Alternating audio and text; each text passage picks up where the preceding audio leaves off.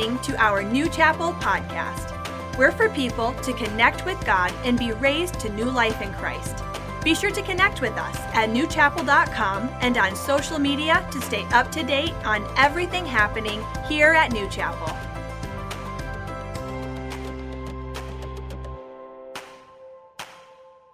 Well, good morning, gang. How y'all doing today? A little bit louder than that. I heard that you're the excited crowd. How y'all doing? Hey, if you have your Bibles, open with me to the book of First Thessalonians. We're going to be dealing with one of the easier subjects in the Bible today. The question that we're going to be answering that you posed during Easter time was Are we living in the last days? And what will heaven be like? Thank you so much for giving me a prompt that surely we can cover everything in 40 minutes or so. Um, this is one of the deeper subjects in the Bible. I would say this is two subjects. You're welcome for putting them together, but uh, I'd say that this is this is where it gets pretty deep. There's a lot to it, yeah. And what I want to do today is give you a taste. I want to give you just enough of a taste that you can understand. Although it's deep, it is to be understood by, by your, your average Christian, should understand in times in heaven. And honestly, I don't think that we talk about it enough, but I have talked about it. So I want to give you a resource. If you're taking notes, pull something out and write down this web address. It's newchapel.com slash decoding revelation, as though it's one word.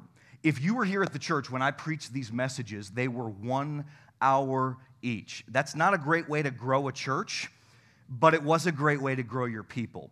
And we decided maybe that, you know, hour long message alone is not the best way for, uh, to, for us to conduct a Sunday morning service. So what we did was we made it a small group. How many people were in decoding Revelation? You're in here today. Was it good? Can I just ask you? Yeah. So you learn so much. It's like drinking from a fire hose. And so I encourage you, you can go on there and watch those videos. Or you can wait until this fall. So, by popular demand, I never say that, but literally, people have been asking we want to do Revelation this fall. We're doing it, okay? So if you missed it for, for the spring semester, we're doing it this fall, and you can jump in. So like if you can, if you can hold your horses for a second, uh, you can wait and do it with people, which I think honestly is the best way. Because doing it with other people, being able to ask questions, things like that, it'll make it so you don't tweet out something, be like, I'm from New Chapel, and I think that the, the rapture's gonna be this day, you know? Like, it'll help. Just, you know, you can watch them on your own, but it would be awesome if you waited until fall. Okay. People want to know they want to know what's next. They, they, they're curious about this. You know what's funny about this topic of end times in heaven? The world is curious about this. I mean, you can watch History Channel, 3 o'clock any day, they might show pyramids. 2 o'clock a.m., the pyramids are space age and whatever stuff are, and they're talking about end times. They're talking about Nostradamus. You know what I mean? The, the world is interested, and even I think has this, this inkling, this pull towards this thing's wrapping up, right? And so, so people are curious about this, and the Bible has answers for these things. We want to know how this is going to play out. And so, write this down. History's next big event is the rapture of the church. The next big event that we're going to see in history, the, the big milestone that we're going to see happen, is the rapture or the rescue of the church by Jesus Christ. This is what it says in 1 Thessalonians chapter 4. We who are alive and remain until the coming of the Lord will by no means precede those who are asleep. It's talking about uh, those that are dead. It's a very poetic, elegant way to say that people are who have Christians who have died. For the Lord himself will descend from heaven with a shout if you like quiet church, you can't stand it when we get rowdy, you're going to hate heaven. Because from the moment you see Jesus, he's coming with a shout, everybody, with the voice of an archangel, with the trumpet of God. Remember that. And the dead in Christ will rise first. Then we who are alive and remain shall be caught up together with them in the clouds and meet the Lord in the air. Thus we shall always be with the Lord. There's a day coming upon the signal of Jesus Christ, where we will be transported miraculously into the presence of God, never to depart his presence. This rapture includes the resurrection of dead believers and the transformation of those Christians that are living on earth at the time of Christ's return. Guys, throw up that slide. I want to show you just a glimpse of what we talked about during Decoding Revelation. And this chart, amongst other materials, are on that website. But I put a, a red scarlet line uh, on this timeline, and you can see that right before it is something called the church age. And right after the church age is the moment Jesus comes back. It's when that era of time, that epoch, uh, that dispensation, you might say, that's when that will be sealed, and we're going to go into another dispensation. When the Bible says that in a moment we will be uh, tr- translated, transferred, that word in Greek is uh, the same word. It's A T M O S. It sounds like the word atom. This moment will be minuscule. It will be an atomic moment. How long will it take for Jesus to come back, for the dead to rise in Christ, and for us to meet him in the air? That quick. It'll happen that quick, in a snap. That's how long it'll take for him to inaugurate, uh, uh, inaugurate the final era on earth today. Now, think of the implications of a worldwide rapture of Christians. All of a sudden, every God fearing, Bible believing, Christ following son or daughter of God disappears in a moment. Every Christian church is largely empty. Every Christian school is largely empty, we'll say. You see uh, different vocations where there's Christian statesmen and politicians and lawyers and doctors. Most farms are going to be empty, everybody. I could just tell you that. They're praying to Jesus, not somebody else. And, and, and you're going to see rural, middle America is largely gone. I would also go so far to say that the coasts are going to be still pretty populated. Christian researchers, statesmen, business. I got to move on. Uh, prof- you know they're going to be here like, what happened? I don't even know. Businessmen, professors, Christians from all vocations will be gone. The salt and light of this world will be gone in an instant. Wow. This will set the stage for the master of deception, who the Bible calls Antichrist. Antichrist uh, will step onto a political and economic void that's created by the rapture of the church, and he'll offer a lot of answers. He'll offer them, think of it this way, in kind with an Adolf Hitler post World War uh, I Germany. He'll have a lot of answers for things and rally people around his cause. Now, the Bible does say that many antichrists will come. I want to affirm that. That's talking about the spirit of Antichrist in a general sense. In other words, I believe that Adolf Hitler even desired to be the Antichrist. We know for a fact, the world will tell you that he was in the occult. Well, the occult is glorifying Satan. I know that he wanted to be the Antichrist, but he wasn't. Others through history, Nero and others, many world leaders have gotten to the spot and have done devastating things and have wanted to be the Antichrist, and they might have had a spirit of Antichrist, but they weren't the Antichrist. What's the difference? The Antichrist will have Satan himself bodily possess him. Only two figures in history have that happen Judas Iscariot, and the other one is the Antichrist. We don't know if this has already happened. Watching the news, uh, sometimes I think, like, yeah, it had to have happened. But whether it has or it hasn't, that other figure, Antichrist, he will be the only other one. Spirit of Antichrist is in the world today. It's all over this world today. It's why some of us that, that understand how things work, how the world works, how things you know, w- would come together, how we scratch our head and think, how deceived can you be to think that in the name of humanity, you're going to make some, some, some little pen stroke and, and cause so much evil and harm in this world? You know what I'm talking about, everybody? That's the spirit of this age, and it is of Antichrist. But I'm not saying that that person or, or another that we, we, we don't know yet, but this person will be revealed, and they'll offer uh, a lot of pragmatic solutions. They'll be very simplistic, not simple. God has simple answers sometimes, but there'll be simplistic answers, and there'll be a lot of people that will be deceived into following him. He'll make exorbitant pledges. He'll make all of these different statements. And the prophet Daniel says that this leader will make a firm agreement specifically with the nation of Israel. Now, I can't get into the depth of this. If you want a better explanation, our, our series talks about that that I mentioned. But uh, Israel will agree to it. They will agree. Remember, the qualification for heaven, even though the Jews are God's chosen people, and the pastor of this church believes it. If you're anti Semitic in this church and you're born again, get ready to go up to and sit before a very Jewish Jesus, okay? But, but, but let me just tell you that Israel, if they don't accept Christ, they're still going to be here, okay?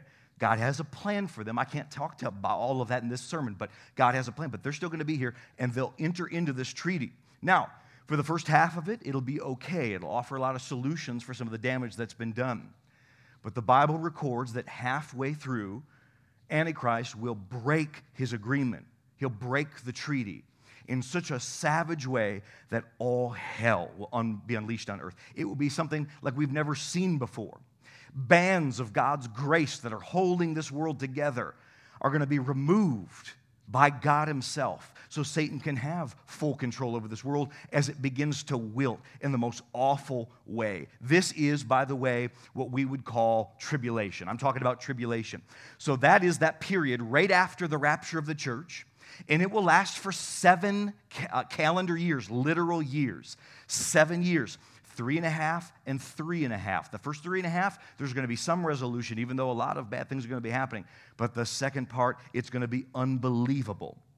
There will be famine, there will be death, there will be cosmic disturbances. There's no passage of Scripture found that alleviates any of the pain or suffering of people that are going through this time. It will be the darkest time in human history. Christian, you ought to open your mouth, lift your hands right now in the presence of God, and thank Him that if you're born again, you won't be here. Can I get an amen, somebody? Anybody else grateful for that? If you're saved, you don't have to face a tribulation here on this earth. But that's not all, there's more. At the end of this time of tribulation, these seven years, there will be a battle that unfolds in the valley of Megiddo. It'll become known as the Battle of Armageddon. Armageddon, uh, Antichrist will rally his troops together to try to fight against Jesus and his armies. In Revelation chapter 19, you can read it it shows the Antichrist and his army suffering total and cataclysmic defeat at the hands of Jesus Christ. It's an amazing victory. Now, when I say that it's at his hands, I say that loosely because Jesus, during this battle, doesn't even lift a finger. The Bible says this in Revelation 19:15, the sword of his word will smite the nations. And it was prophesied in the book of Daniel 3 and others. The Antichrist will be destroyed, and it will not be by human power. It's that same word of God that Jesus will speak over him, and it will seal that whole dispensation. Wow. Now, at the end of that battle, Satan will be chained in what the Bible calls a bottomless pit. Ask me if I understand that. I don't. How's it not bottomless? He's just falling for a thousand. Ah, you know, what I mean, this is Wiley Coyote and, and the road. I don't know. I hope, you know, but but but either way, he's going to be restricted and in a and, and locked away in solitary confinement for a thousand years. This is what theologians have called the millennial kingdom. Okay, guys, throw up that slide. This will be after the tribulation, and, and how big that is doesn't signify how long it is. These are really, it's an infographic trying to show you what it is, but it will be a thousand years. Jesus Christ personally will set up his throne in Jerusalem and rule and reign this world. Listen to me. Our God will have his garden, church. He will have his way. And he will fulfill every covenant in the presence of man, and we will be shown what the utopia of the Garden of Eden could have looked like. It will be, it will be absolute bliss. It will be a utopia on this earth, an amazing, amazing time. He'll absolutely display what he can do. Now, at the end of those thousand years, Satan will be released. He will attempt one final coup. And yet, what again, once again, he will be defeated. God will defeat him in a moment. And finally, he will be cast into what the Bible calls eternal fire or the lake that burns with fire. So, you've heard of hell. Hell is going to be condemned to hell and it will burn forever. People that think that they're in unimaginable pain right now who are burning in hell have no idea the torment awaiting when that final judgment will come. It will be severe. Now, hell was not created for people, but those that don't accept Christ, that have to step over Jesus because they don't want to follow him, they will find themselves in a Christless hell. The world will be judged, an eternal kingdom of heaven will begin. God will literally incinerate all of heaven and all of earth. There will be a new heaven, a new earth, and heaven will physically invade this realm. We know that heaven is to the north of the earth, and it will invade this realm. The Bible says that it's about 1,400 miles by 1,400 miles. People have thought that it might be a cube. If you think about that, it'd be about from, from Grand Rapids to Dallas, Texas, is how big this city will be, floating over Israel. But it's not a cube. Satan is a counterfeit, he's not a creator. So the, the pyramids of Egypt, my belief is this are Satan's counterfeit of what he has already seen of that eternal city in heaven, the holy Jerusalem. Those Egypts are, uh, uh, pyramids are small counterfeits of what God has. I believe it will be an upside down pyramid that will be pointing at the exact spot, the exact hill that Jesus was crucified from. I believe when you look up, you will see the most magnificent city you've ever seen in your entire life 1,400 miles tall by 1,400 miles by 1,400 miles, and Jesus will set up his offices there. You who are a Christian, who served God in this world before the millennial kingdom will serve as a ruler in that coming age for all of eternity. And those people that will have to have the decision to accept Christ at the end of the millennial kingdom will be our subjects in eternity. We're not going to stay in heaven forever. Heaven will invade earth. Wow. Wow. Now, this eternal victory that is coming is an amazing thing. But while we're waiting for, for victory, we're waiting for this conquest of Jesus, what are we in right now? We're in a time of crisis we're in a time of confusion. Would anybody doubt how confused we are in our culture? Would anybody doubt? People all around us have no clue why they're on this earth and, and where they're headed. If, if you'd ask them, what they'd convey to you in many different ways is that we're on a plane to nowhere. So you might as well drink up and have fun before you land our brightest and our best thinkers in this world are absolutely clueless as to what comes next. Our enemy of sin and secularism have left, has left us dazed and bewildered in this world. And what we see is, is, is, people believe that they're living this life and what they do here on earth has no eternal value. That is so cruel to do to mankind. You make them think that they themselves are the problem. Listen to the voice of these people. They say that we're overcrowded, that the population is too high. They're content to see the surplus population to be able to be decreased. They're happy about it.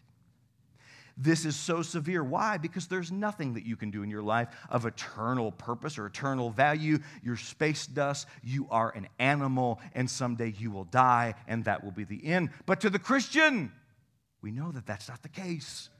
We have a purpose. We believe that people are, are called to eternal value. And when we look at this culture, who has so much know how and like none of the know why, you can see where they begin to become confused.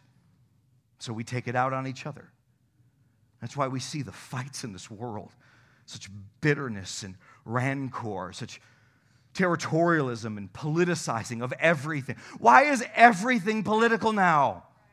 Can't go to a baseball game, can't watch football on the TV. You can't look at a movie now without, without everything being politicized in a moment.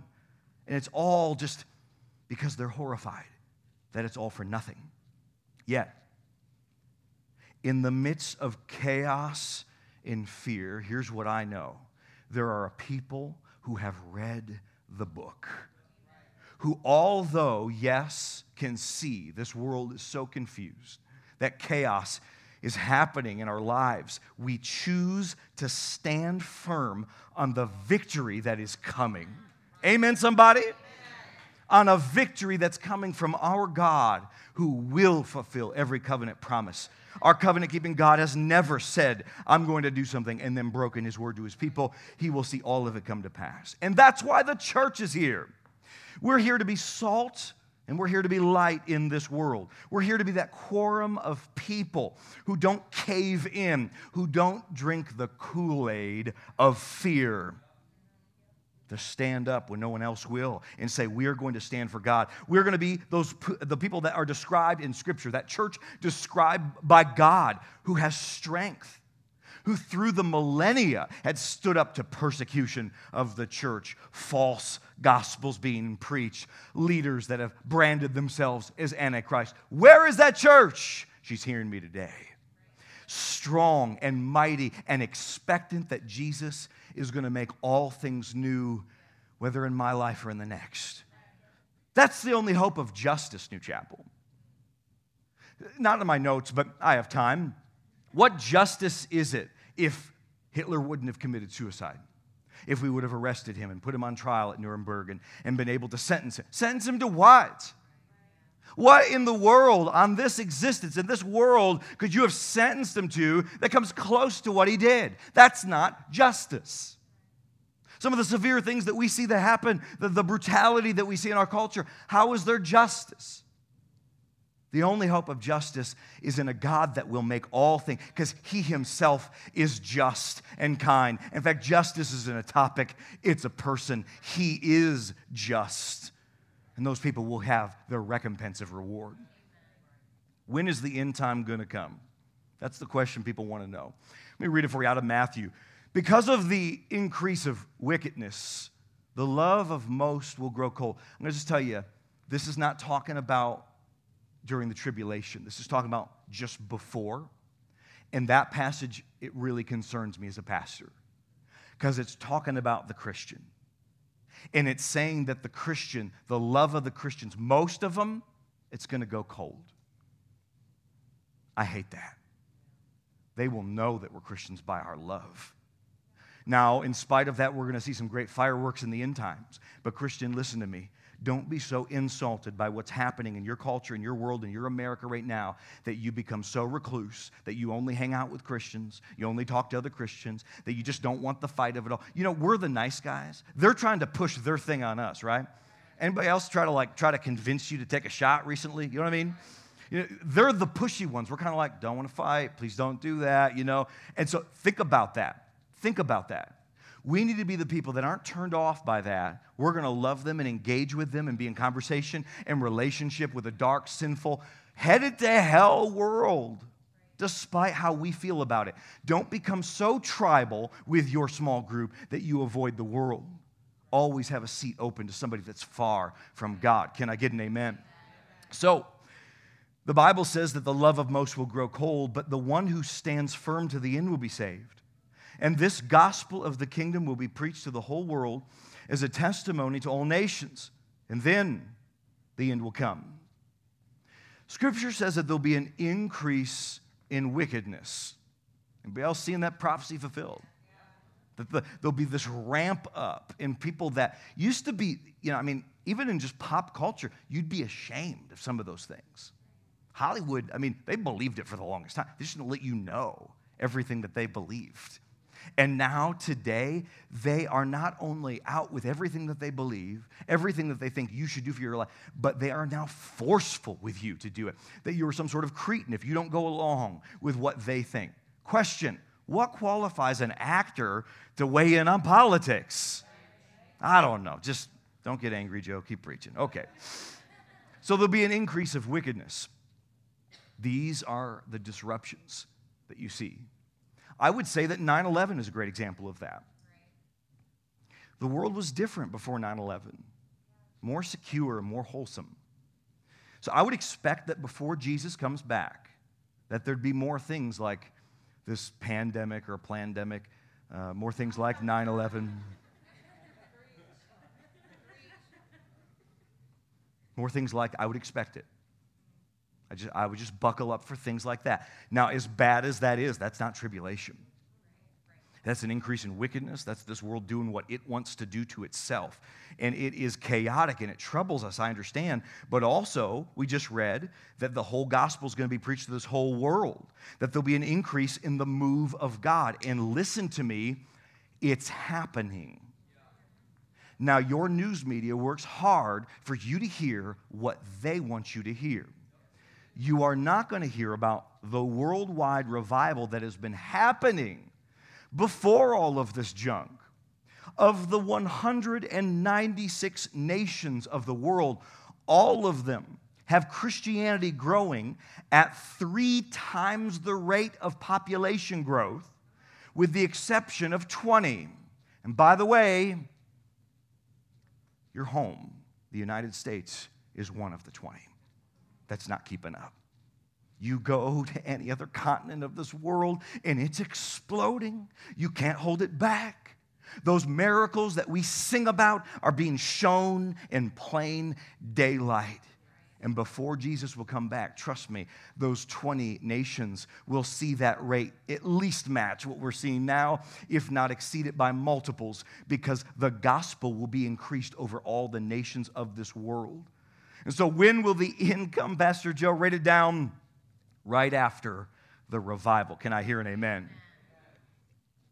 There's a revival that's coming, a huge revival. Revival. Did you know that more people have come to Christ in the last 40 years than in the whole of the 1980 years combined? More people have come to Christ.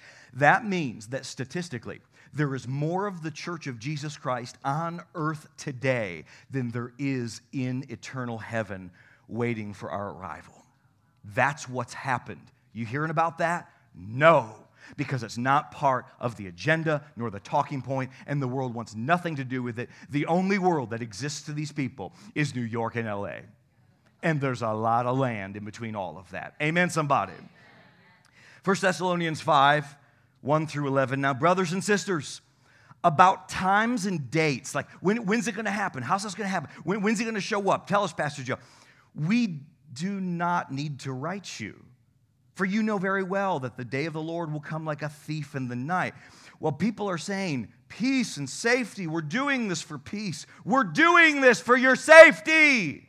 Destruction will come on them suddenly as labor pains on a pregnant woman. They will not escape.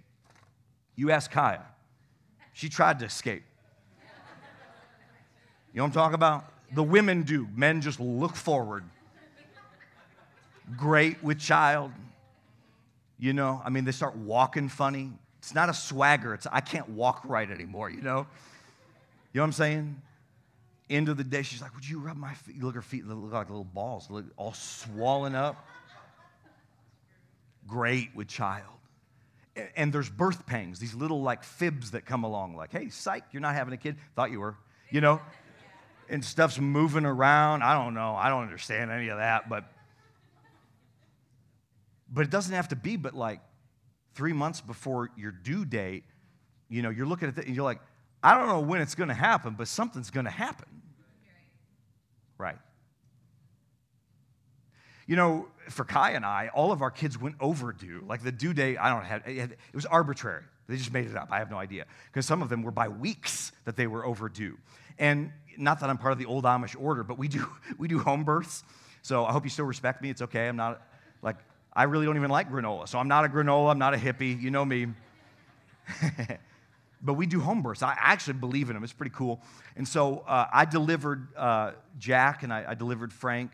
Um, with Vera, it was kind of an interesting situation because with, with those kids, with all of them, we had our midwife there, but it, it was kind of that time where it's like, you know, contractions are happening, whatever. We called the midwife. If we would have called the midwife or the hospital, either one, we weren't at the rate that you're supposed to be. I can't remember what it is. Is it like five minutes and you know one minute? Five to one, one minute contraction? We weren't there. We just we weren't there yet. But we're calling guys like it's getting pretty hard. You know, it's getting pretty severe. And midwife said, "I call me when they're at the time, like I'm in." We're like, okay, but we've done this before. Like, we think that, you know. And so we got off, and I, I'll say within a minute and a half, I delivered Vera. Like, boom, I'm looking at her. She's looking back at me. Hokey Pete. That'll mess you up, folks. when two people walk into a room and three walk out, you know, something happened. And so, but it surprised us. Didn't happen when we really thought we had a really good idea. We're even calling, like, it's got to be. You're hearing messages. How in the world are you hearing almost in consensus every evangelical leader tell you, you are in the end times? This is what we've studied our whole life. We know it. When you start seeing Orthodox and Roman church start to side with, yeah, yeah, Jesus coming back. You know, I mean, you know it's getting real. And so we have to look at these things and realize that when will the end come? Write it down. sooner than you think. Like you'll be thinking one thing, the Bible says it will come like a thief. That's a sovereign statement, isn't it? Like nobody's really gonna, they, are gonna, th- everybody's gonna think we at least have a little bit more time. Nope, you're surprising. It continues on. But you, brothers and sisters, are not in darkness, so that this day should not surprise you like a thief. In other words, if you're born again, when it happens, you, hey, I knew this was coming. You know, you are all children of the light and children of the day. Let us not be like others who are asleep. Let us be awake and let us be sober. That's what I'm called to preach to you. Be awake. Be sober about these things. Verse 9 For God did not appoint us to suffer wrath. Let me read that again for those of you that think that we're going to go through tribulation. God did not appoint us to suffer wrath. And what wrath is it talking about? His when you hear preachers say, oh man, Hurricane Katrina was God's wrath, uh uh-uh, uh no. There'd be a hole where, like, all of Louisiana was if God's wrath was on it. God's wrath was satisfied by his son on the cross. The next time you see wrath happen, his church will be out of here.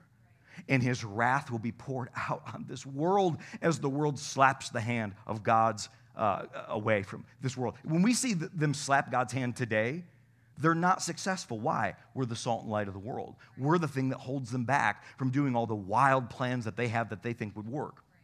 And in their defense, some of these people are totally unspiritual in every way, meaning that they don't factor in sin. So when you start talking about a communism or a socialism, making government God is what that could also be called, those would work perfectly. How? In a sinless world. Take sin out, they all work perfect. But sin is in the world. We're the only thing holding back these ungodly decisions that the world wants to do. Wow. For God did not appoint us to suffer wrath, but to receive salvation through our Lord Jesus Christ. He died for us so that whether we are awake or whether asleep, when? At the day, right? That's what we're talking about. We might live together with Him. Therefore, encourage one another and build each other up, just as in fact you are doing. Another translation says, encourage one another with these words. Well, wait a second. If we're going to have to go through hell on earth for seven years, and that's just what he's trying to convey there, that's what it says. Therefore, encourage one another. Encourage one another.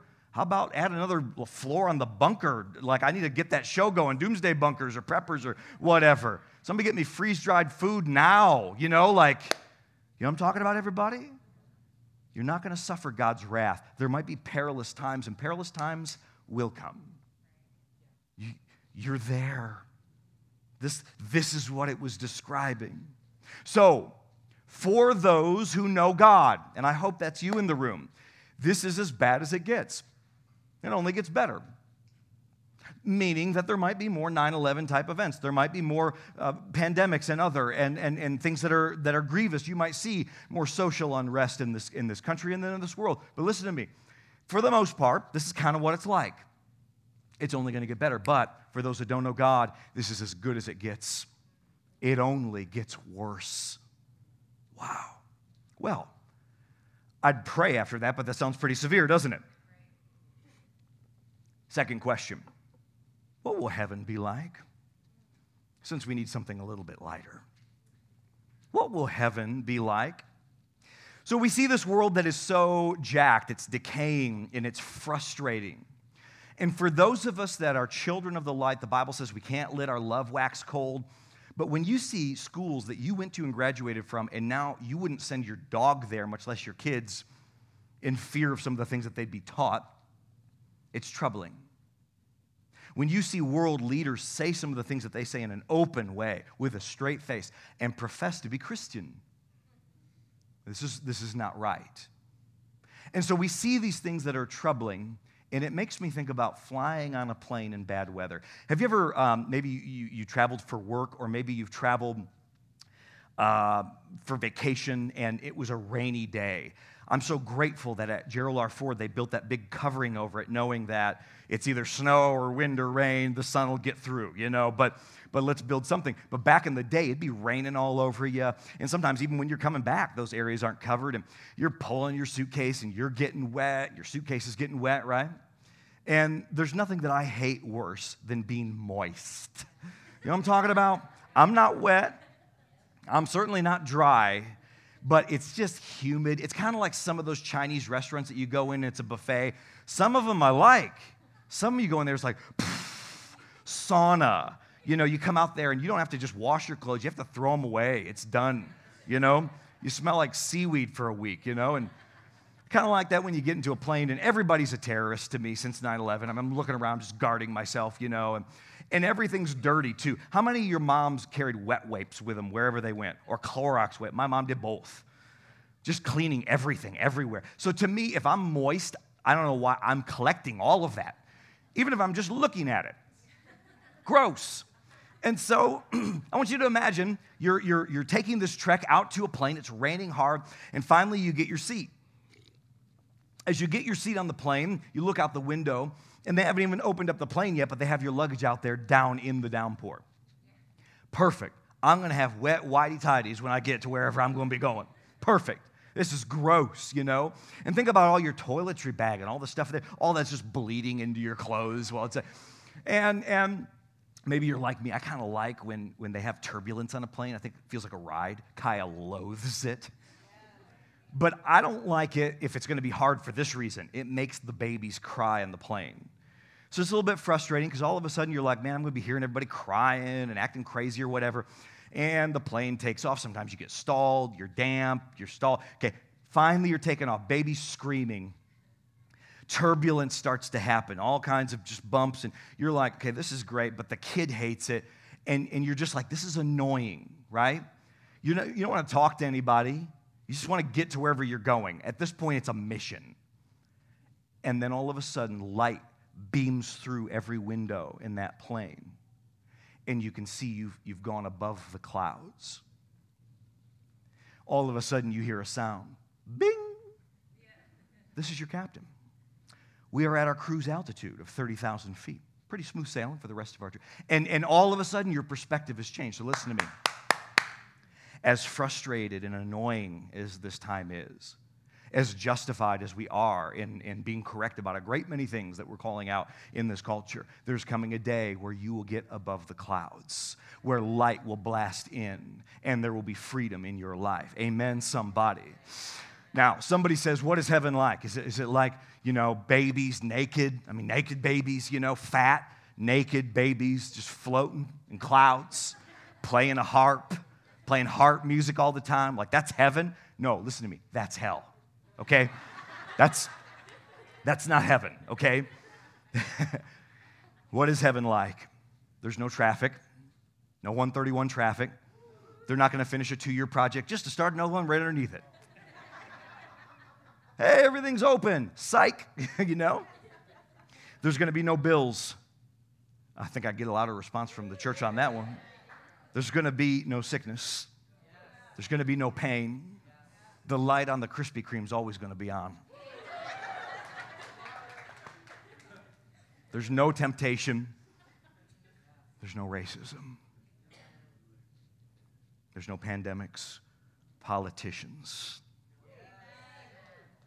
There's no dying, murder. There's no more evil. There's peace.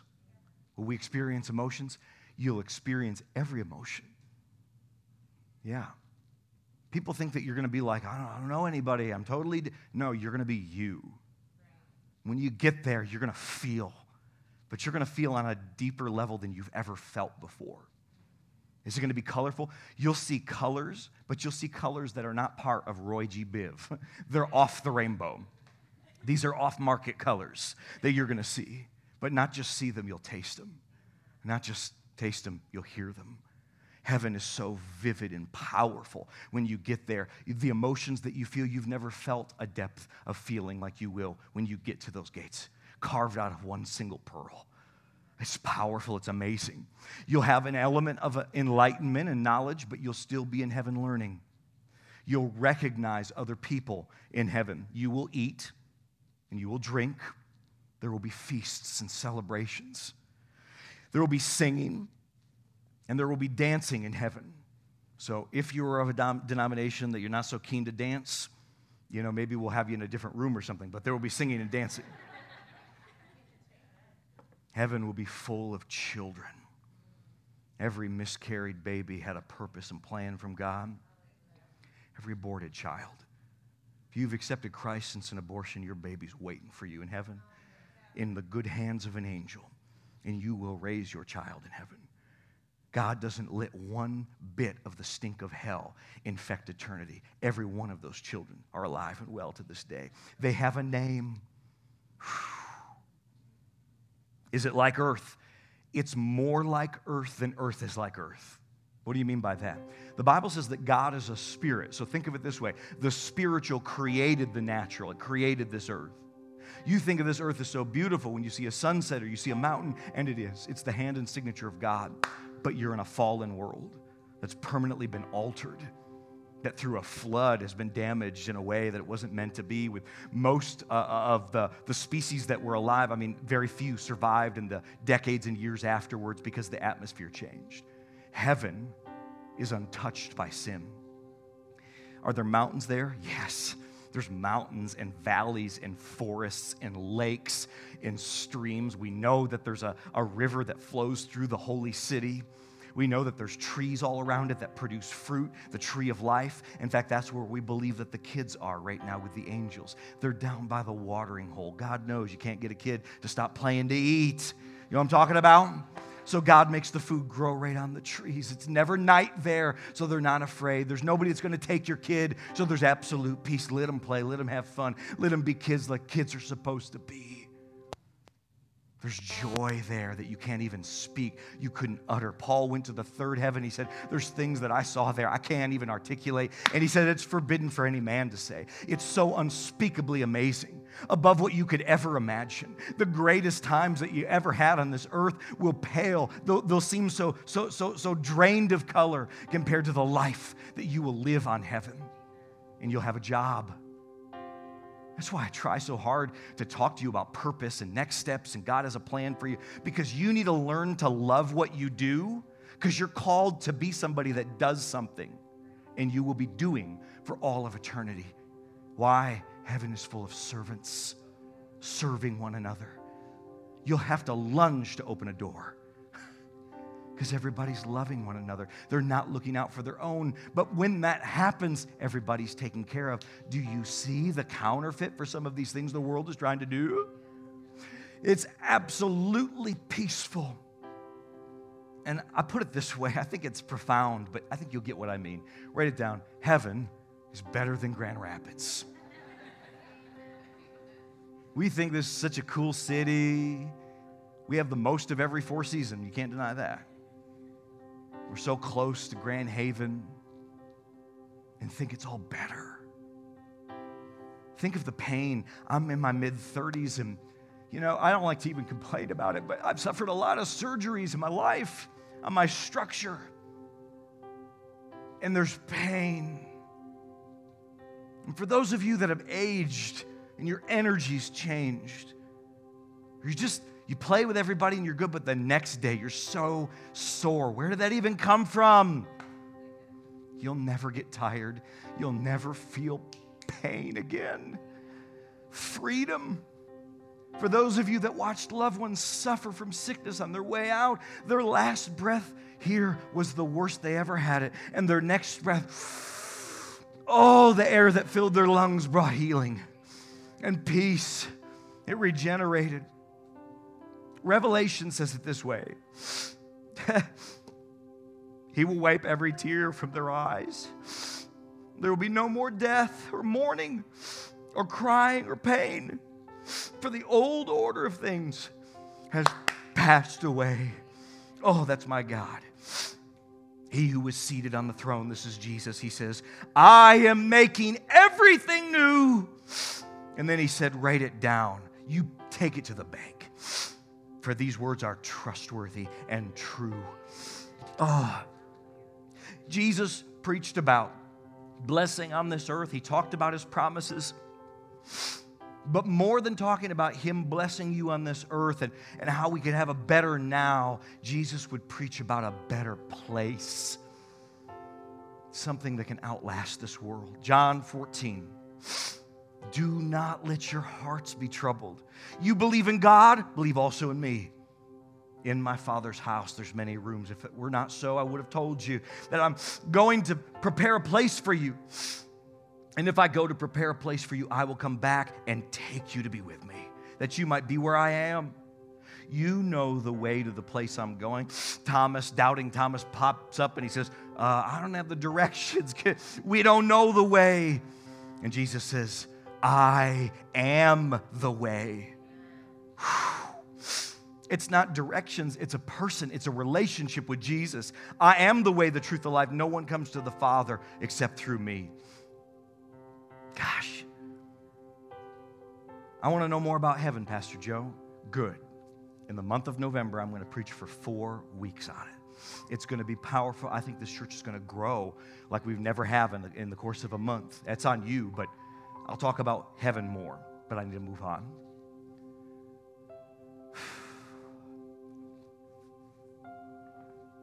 Still, while I talk about eternity, and there's something in the Christian's heart that lifts when we start talking that way. Even myself, I'm troubled by the things that I see. You know, Jesus dealt with that. This is what he prayed in John 12. Now my soul is troubled. It's okay for you to be troubled. It's not okay for you to stay there or let it become depression, but it's okay. Jesus is telling you, he was. My soul is troubled, and what shall I say? What's my response to all of this? God, get me out. I know that there's something in us right now that's like, okay, hit the button. Somebody hit the button. I'm, I'm good. I want to get out. I'm done. God, save me from all of this. What is Jesus doing? He's facing the cross. And in prayer, the words of Jesus are so clarifying. He says this No, it was for this very reason I came to this hour. Something sovereign and out of your control is when you were born. And you were born for such a time as this. You're here for a reason. Do I believe in escape theology? Yes, meaning Jesus will come and we're all going to escape the, the hell on earth that this world will face. However, don't be so eager to go that we leave future brothers and sisters behind. God still has a call on your life. If you're still alive during all of this junk, purpose is coursing through your veins. Our job is not finished. Quit wrapping everything up and look out to the fields. They're white with harvest. We have people outside of these walls that are ready. Where sin abounds, grace much more abounds. When the world gets dark, the light shines so much clearer. And people are fed up with the way this world is going, even those that don't know the truth. Somebody say amen. And so, church, there's three things that we can do as we see eternity fast approaching. Very quickly, number one, show up. Show up. Hebrews 10, let us draw near with a true heart. Let us hold fast the confession of our hope without wavering. And let us consider one another in order to stir up that love so it doesn't go cold, I would mention in order to stir up love and good works. We got work to do. Not forsaking the assembling of ourselves together, as is the manner of some, but exhorting one another, encouraging, you could say, and so much more as you see the day, capital D. What's the day? The day where you see your Savior face to face. It is the spirit of Antichrist in this world that forbids his church to gather listen to me, take it to the bank. So much more. You don't think things are going to get a little bit more wild? They will. You can get upset about that or you can become encouraged about that. You need to show up. In the words of the great philosopher, turn down for what? Get get to the house of God. Well, the church is not a building. True. The church is the gathering of the saints together in one accord in one place. And when that, the Holy Ghost is here. In the profession of faith of so many evangelical denominations, we believe in the gathering of the saints. You can't take away the gathering of the saints and say that it's Christian. There is some assembly required. Make sense? I got to move on. Uh, first, That's why we push New Chapel Connect. Is because, not because we're not getting everything done right now, we are. But if we want to see more people come into this house as we're getting closer to the arrival of Jesus, I need help. And I can't have you people, this is me, shear the sheep once a year. Okay, I'll do it. I feed you every other week. Let me shear you for a minute. I can't have you sitting on your hands. Not you who are called to this hour. Not you who have gifts and talents and abilities and, and blessings to give and things that we can work out. I can't have you sitting on your hands. God would implore you today get up off your blessed assurance and serve the Lord. Amen, somebody? That's the problem. Listen, get up and serve the Lord.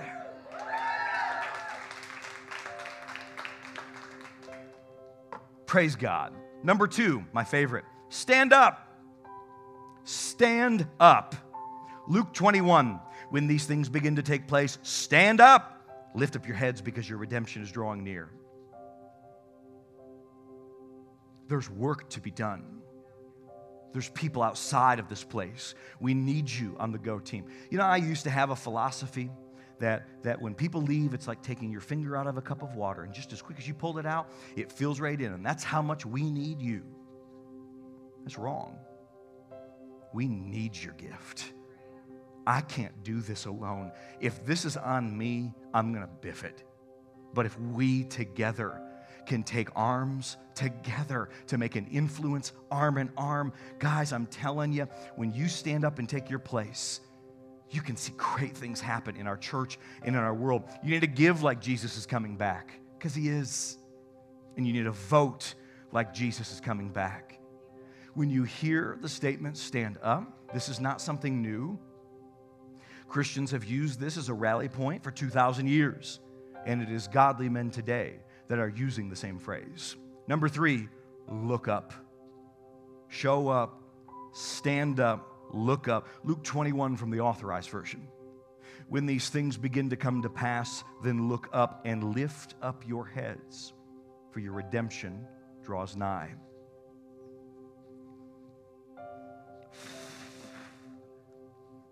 I had to stop watching a lot of the news. I was a news junkie there for a second. Can my support group like wave at me for a second? I'm all up here all alone. I'm just and it's not that I don't watch it. I, I keep informed. You know, I do. But I can't I can't do it because it, it's troubling. My soul can't watch that and go to sleep peaceful. And so I got to watch a little bit here and there. Got to watch the time of day that I do it.